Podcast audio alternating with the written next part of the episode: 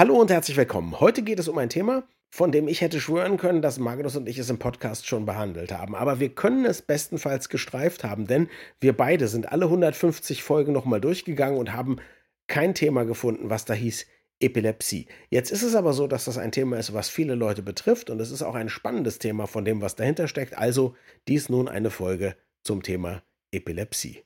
Viel Spaß. Das Gehirn und der Finger. Was in unseren Köpfen und Körpern so vor sich geht. Ein Podcast mit Dr. Magnus Heyer und Daniel Finger. Magnus, meistens ist die Antwort ja, wenn ich so etwas frage wie das, was jetzt gleich kommt, wissen wir nicht genau. Deswegen habe ich mich gestellt, sozusagen, bin darauf vorbereitet.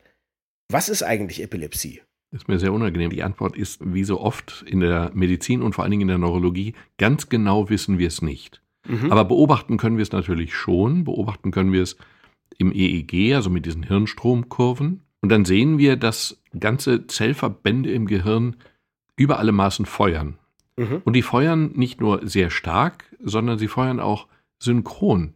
Was natürlich ganz schlecht ist, weil wenn verschiedene Zentren, verschiedene Zellverbände im Gehirn gleichzeitig feuern, dann ist das erkennbar keine kluge Nachrichtenübermittlung, sondern sozusagen irgendwie ein Gleichschritt, der dem Gehirn nicht gut tut. Also Chaos. Ja, Chaos, es ist eigentlich das Gegenteil von Chaos. Es ist sozusagen vordergründig.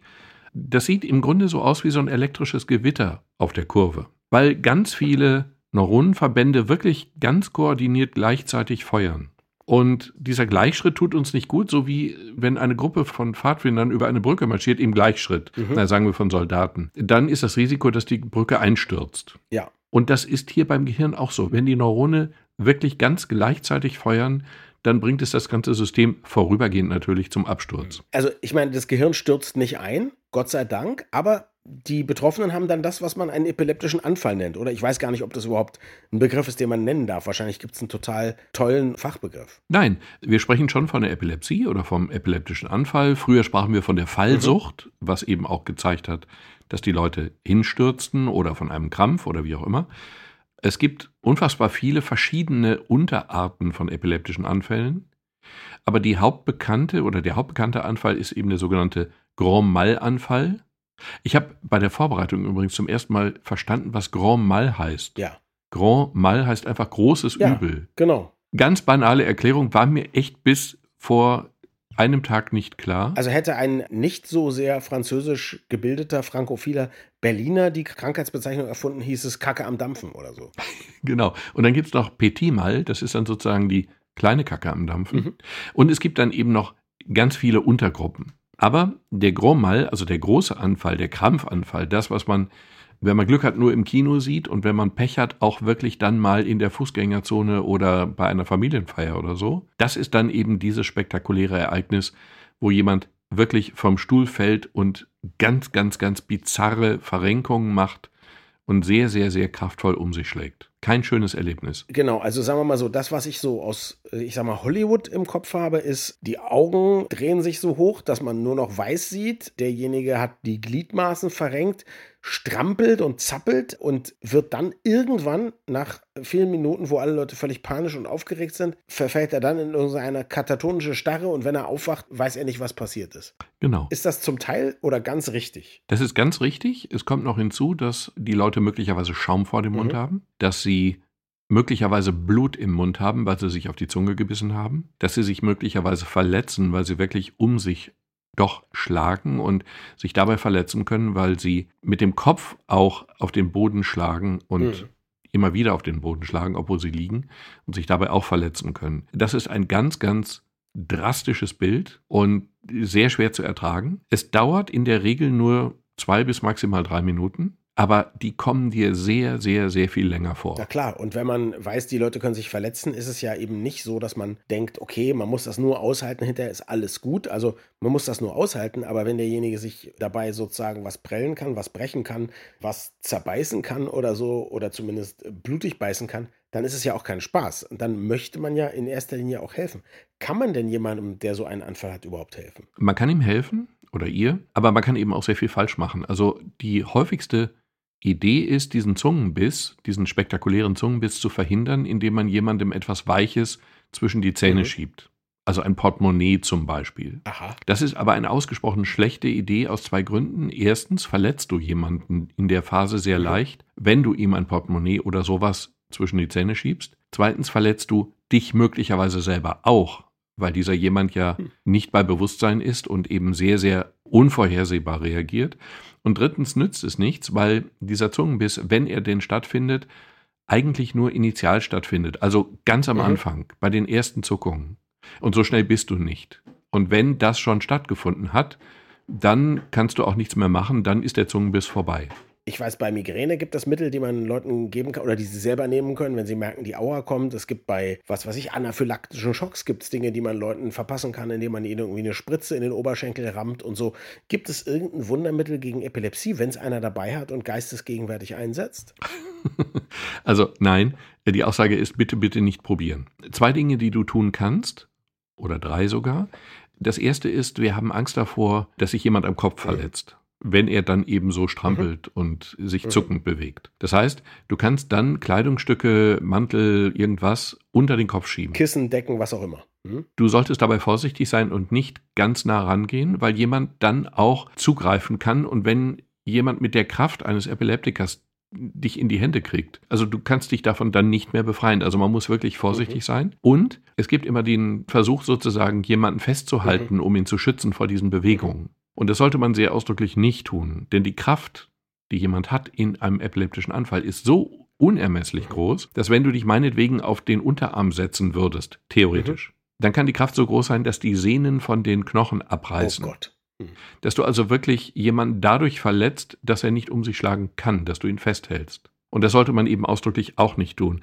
Ach so, was man noch machen kann, theoretisch, wenn jemand erkennbar eine zu enge Krawatte hat, versuchen die zu lockern und dann auf die Uhr gucken. Und möglicherweise genau die genaue Uhrzeit irgendwo draufschreiben, zur Not auf, auf deinen eigenen Unterarm, um zu wissen, wie lange läuft dieser epileptische Anfall schon.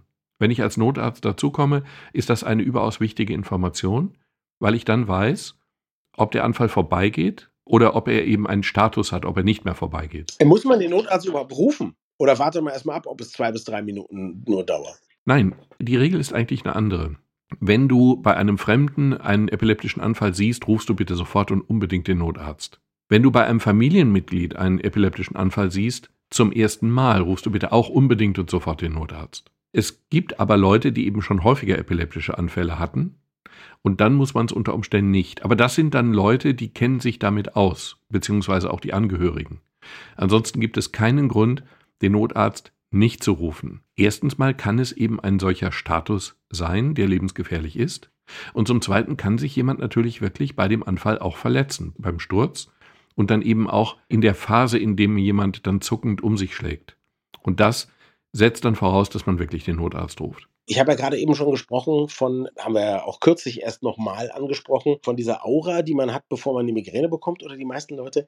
Ist es so, dass so ein epileptischer Anfall sich auch irgendwie ankündigt oder haben die Betroffenen da gar keine Chance und es geht wirklich von jetzt auf gleich? Kann sein, dass es eine solche Aura gibt, dass er sich ankündigt, dass die Betroffenen irgendwie eine Art von Fremdheitsgefühl merken, dass es ihnen ermöglicht, eben noch rechts ranzufahren oder sich eben hinzulegen oder irgendwie in eine stabile Position zu kommen. Aber bei den allermeisten ist es so, dass sich gar nicht ankündigt, dass er einfach anfängt von jetzt auf nachher und dass man keine Chance hat, irgendetwas zu tun. Wie häufig ist es, dass es zu so einem Status Epilepticus kommt? Sehr selten. Es ist eben der wirkliche, der absolute Ausnahmefall. Mhm. In der Regel sind es eben nur in Anführungsstrichen diese kurzen epileptischen Anfälle, diese Gewitter im Kopf, diese koordinierten Gewitter, die die Leute zu Boden werfen und eben das Bewusstsein verlieren lassen. Und tragisch wird es, und das ist eben dann auch das Wichtige für das weitere Leben, dass man weiß, diese Situationen können kommen. Wir können die Wahrscheinlichkeit reduzieren durch Medikamente und durch entsprechende Verhaltenstipps und so, aber diese Anfälle können kommen. Und dann darfst du nicht in einer Situation sein, die dadurch lebensgefährlich werden kann. Du solltest nicht am Steuer eines Autos sitzen. Du solltest nicht irgendeine Maschine bedienen, die gefährlich werden kann. Du solltest nicht schwimmen. Du solltest nicht auf einer Leiter stehen. Du solltest möglicherweise auch nicht alleine in der Badewanne sitzen. Du erinnerst dich an Rudi Dutschke, Mhm. dem genau das passiert ist. Der ist gestorben durch eine Langzeitfolge nach dem Attentat, der war ja angeschossen worden und schwer verletzt worden. Er hat das Attentat überlebt und führte dann, ich weiß nicht, ein einigermaßen hoffe ich normales Leben und starb dann wirklich bei einem epileptischen Anfall, der stattfand durch diese Verletzung am Gehirn indem er in der Badewanne ertrunken ist. Ich stelle mir gerade vor, jemand hört vielleicht diese Folge, weil er vor kurzem das erste Mal einen epileptischen Anfall hatte oder vielleicht einen epileptischen Anfall jemand in seiner Familie hatte oder so oder im Freundeskreis. Und jetzt denkt der gerade, okay, ich darf nie wieder schwimmen, ich darf nie wieder Auto fahren, ich darf tausend andere Sachen nicht machen, ich darf nicht mal in die Badewanne gehen alleine. Das ist doch ein Hundeleben. Meine Botschaft ist eigentlich genau die gegenteilige. Die Botschaft wäre, wenn Sie, wenn du auf diese Dinge achtest. Es gibt bei Dingen, die andere Leute gefährden können, Regeln.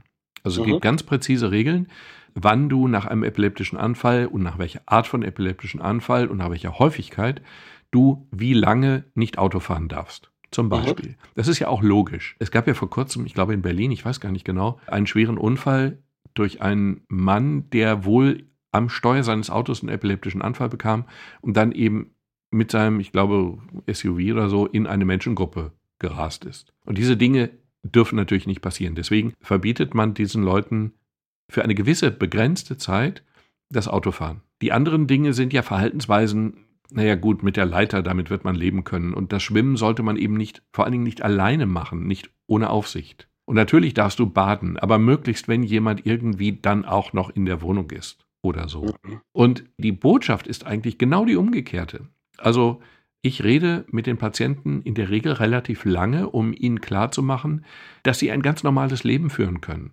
im weiteren Verlauf. Ich hatte einen Patienten, der hatte zum Beispiel einen Urlaub geplant, eine Kreuzfahrt und war eigentlich im Begriff, alles abzusagen. Und ich konnte ihm wirklich beruhigend erklären, dass er das nicht muss, dass er diese Fahrten machen kann, dass er in Urlaub fahren kann, dass er alle Dinge tun kann, die er vorher auch getan hat, dass die Epilepsie sein Leben definitiv nicht zerstören wird natürlich, nachdem man so einen Anfall gehabt hat, soll man vielleicht nicht fahren, weil man noch nicht wieder ganz auf dem Dampfer ist. Aber das Problem ist ja, das kann einem ja jederzeit wieder passieren, wenn man sich ans Steuer eines Autos setzt oder wenn man zum Beispiel schwimmen geht. Also ich meine, da ist es ja so, man kann ja jemanden dabei haben, aber wenn jemand mitten auf so einer 25-Meter-Bahn einen Anfall hat und zu Boden sinkt oder wie auch immer das dann aussieht, da kannst du ja dann nicht sagen, haltet euch mal fern, oder? Also ich meine, den muss man ja irgendwie aus dem Wasser rausholen. Ja, aber im Schwimmbad ist man ja in der Regel auch nicht alleine. Also das kann man dann schon in den Griff kriegen. Und wir haben die Möglichkeit, durch Medikamente die Wahrscheinlichkeit deutlich zu reduzieren. Aha. Wir haben die Möglichkeit, durch diese Hirnstromkurvenuntersuchungen die Wahrscheinlichkeit zu analysieren. Also wir können, wir haben eine Idee, wie groß die Wahrscheinlichkeit ist, dass ein weiterer Anfall kommt. Ja. Und in der Regel sind die ja sehr, sehr selten. Also das ist kein Ereignis, was alle zwei Wochen wiederkommt, sondern vielleicht alle zwei Jahre oder so. Und äh, die Hirnstromkurven sagen dir dann, das ist alles immer noch sehr in Aufruhr, das kann jetzt bald wieder passieren? Oder sagen die dir, das ist so eine typische Kurve von jemandem, wo das alle sechs Monate passiert? Wie, liest man sowas? Also ganz präzise kann man es natürlich nicht sagen, aber man sieht schon anfallstypische Potenziale, also man sieht schon Veränderungen im Gehirn, die typisch dafür sind. Und die sind ein Indiz dafür, ob das eine aktive Epilepsie ist oder eben nicht. Mhm. Hinzu kommt ja auch, dass wir gucken müssen, was ist die Ursache für die Epilepsie? Ich hatte eben gesagt, wir wissen nicht genau, was im Gehirn passiert. Das ist so wie immer in der Medizin. Ne? Also wir wissen durch Beobachtung, was dem vorausgeht. Zum Beispiel kriegen Kinder durchaus nicht ganz selten epileptische Anfälle, das sind sogenannte Fieberkrämpfe durch Fieber. Das geht dann aber irgendwann vorbei, die Kinder werden größer und dann kommt es nie wieder. Mhm. Oder es kann passieren durch einen Hirntumor. Das ist natürlich etwas, eigentlich sogar erwünscht ist, wenn jemand einen epileptischen Anfall hat, dann werden wir sein Gehirn untersuchen Mhm. Verbunden mit der Fragestellung, ob er irgendeine Verletzung hat, einen unbemerkten Schlaganfall hat, eine Entzündung hat oder eben tatsächlich einen Tumor, eine Raumforderung. Und insofern kann ein solcher epileptischer Anfall sogar Leben retten, weil er eben auf etwas hinweist, was man sonst viel, viel später erst bemerkt hätte. Und was man dann im frühen Stadium vielleicht sehr gut noch operieren kann. Genau. Insofern ist der epileptische Anfall in dem Zusammenhang auch hilfreich, wenn man so will. Also dann kann man weitergehen und dann kann man zum Beispiel, das Problem beim epileptischen Anfall ist, dass irgendwo ein übererregbares krankes Gewebe ist im Gehirn und dieses Gewebe beginnt dann einen epileptischen Anfall und der weitet sich über alle Grenzen im Gehirn aus.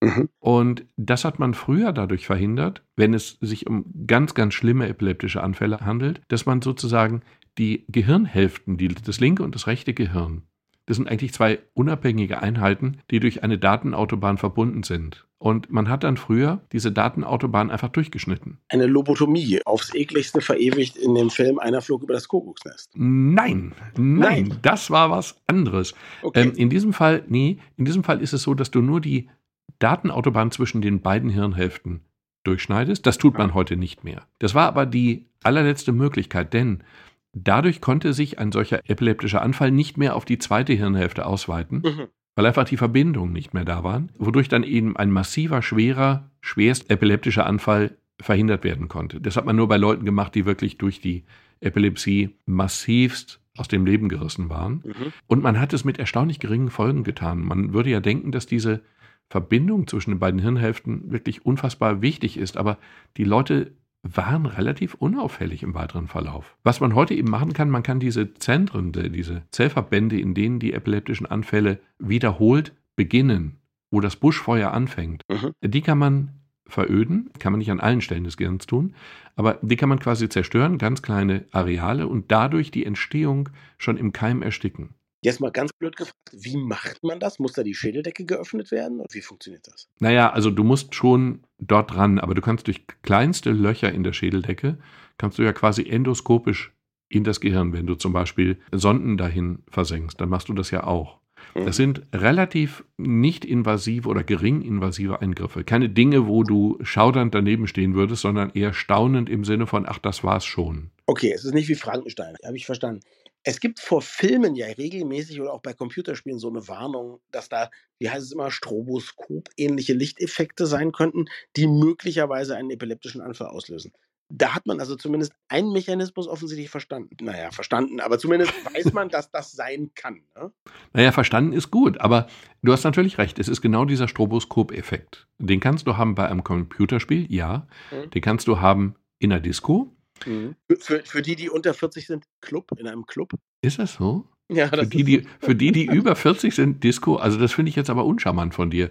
Wobei uns ja diese Zahl nicht trennt, wenn ich darauf hinweisen darf. Nee, nee, ich habe mich, da hab mich da durchaus mit eingerechnet, ja. Hm? Okay, also in einem Club, ja, aber auch für uns Ältere jetzt beim Autofahren zum Beispiel in einer Baumallee bei Sonnenuntergang, wenn mhm. du dann eben Licht, Licht, Licht, dunkel, dunkel, dunkel hast. Oder zum Beispiel auch in einem Tunnel, wenn du unter wechselnden Lichtern herfährst. Mhm. Diese Situationen können, also nicht bei gesunden Patienten, aber bei Epileptikern durchaus einen solchen Anfall auslösen. Wenn du jetzt selber Patient wärst und dir selber erzählt hättest, dass das alles nicht so schlimm ist und du dein Leben ganz normal weiterführen kannst. Du dir aber auch bescheinigen würdest, dass es ein Areal ist, in dem das bei dir in Frage käme zu veröden, was jetzt nicht wahnsinnig gefährlich ist. Also, dass man sagt, ja, man kann diese Verödungsgeschichte machen. Was würdest du dir selber raten? Das ist eine Frage, die kannst du nur entscheiden. Unter Abwägung, wie sehr leide ich unter der Krankheit mhm. und wie sehr habe ich Angst vor dem Eingriff. Mhm. Wenn ich einmal in meinem Leben, zweimal in meinem Leben einen epileptischen Anfall gehabt hätte, dann käme das für mich nicht in Frage. Mhm. Wenn ich es häufiger hätte und wenn es mein Leben deutlich einschränkt, dann käme es schon in Frage. Hättest du Angst vor dem Eingriff selber oder davor, dass dann doch eine Struktur verändert wird, die dich irgendwie definiert oder ausmacht? Also ich hätte natürlich Angst vor dem Eingriff. Ich glaube, jemand, der vor einem Hirneingriff keine Angst hat, der hat sie ja am Hirn. Also nein, aber alles andere wäre gelogen. Also eine Person, die mir vor einer solchen Operation sagt, nein, ich bin entspannt, ich habe keine Angst, die würdest du dir schon genauer angucken, weil du es irgendwie dir nicht vorstellen kannst. Die allerersten Eingriffe übrigens, die, die allerersten Eingriffe vor 100 Jahren oder so, auch im Zusammenhang mit Epilepsie, wurden von einem Mann gemacht, dessen Namen ich jetzt nicht mehr weiß, aber das war einer der Pioniere der Hirnchirurgie, der bewusst bei Bewusstsein operiert hat. Das heißt, du kannst dann auch sehen, in welchen Arealen du gerade unterwegs bist. Und du brauchst diese Informationen, weil das Gehirn keine reproduzierbare Landkarte hat. Also dein Gehirn und mein Gehirn unterscheiden sich erheblich in der Verteilung der Funktionen. Man kann bei dir in einem Bereich, sagen wir mal, kleine Zellverbände veröden, ohne große Folgen. Und das könnte an der anatomisch gleichen Stelle bei mir eine ganz neuralgische Stelle sein. Deswegen kann man das nicht verallgemeinern, deswegen müssen die Leute bei Bewusstsein sein, weil man dann eben sozusagen den Symptomen folgen kann. Mhm. Aber das kann man recht gut. Ich möchte, wenn ich darf, noch eine Sache hinzufügen. Klar. Eine persönliche Geschichte. Eine Bekannte von mir hatte und hat eine regelmäßige Epilepsie. Das hat mit einer bestimmten Krankheit zu tun, wie auch immer. Das waren aber keine Grand Mal-Anfälle, die genannten, wo jemand auf den Boden fällt und um sich schlägt, sondern das waren Anfälle, die regelmäßig kamen, wo sie einfach das Bewusstsein verloren hat, aber nicht vom Stuhl gefallen ist. Das war in ihrem Fall besonders dramatisch, weil sie Musikerin ist und weil sie während Konzerten, also während eines Konzerts mehrfach, dann einfach aufhörte zu spielen und ihre Geige sinken ließ. Die ist ihr noch nicht mal aus der Hand gefallen. Sie saß dann einfach ganz ruhig und spielte nicht mehr mit. Und da die anderen Musiker das wussten, haben sie dann eben sie aus dem Raum geführt. Das funktionierte auch. Das Konzert war natürlich zu Ende und sie kam dann nach gewisser Zeit auch wieder zu sich. Ein wenig desorientiert, ohne Erinnerung an das Ereignis selber, aber so undramatisch kann ein epileptischer Anfall, ein anderer eben auch ablaufen.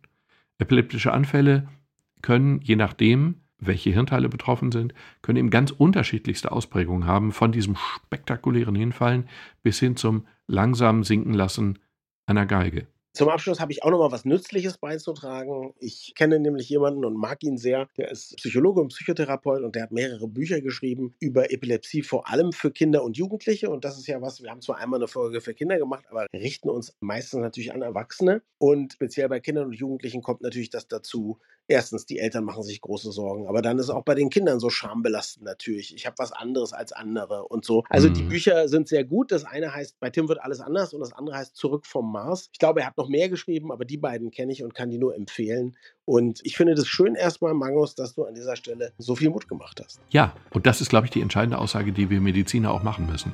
Das Leben ist nicht vorbei mit einer Epilepsie. Das Leben geht weiter.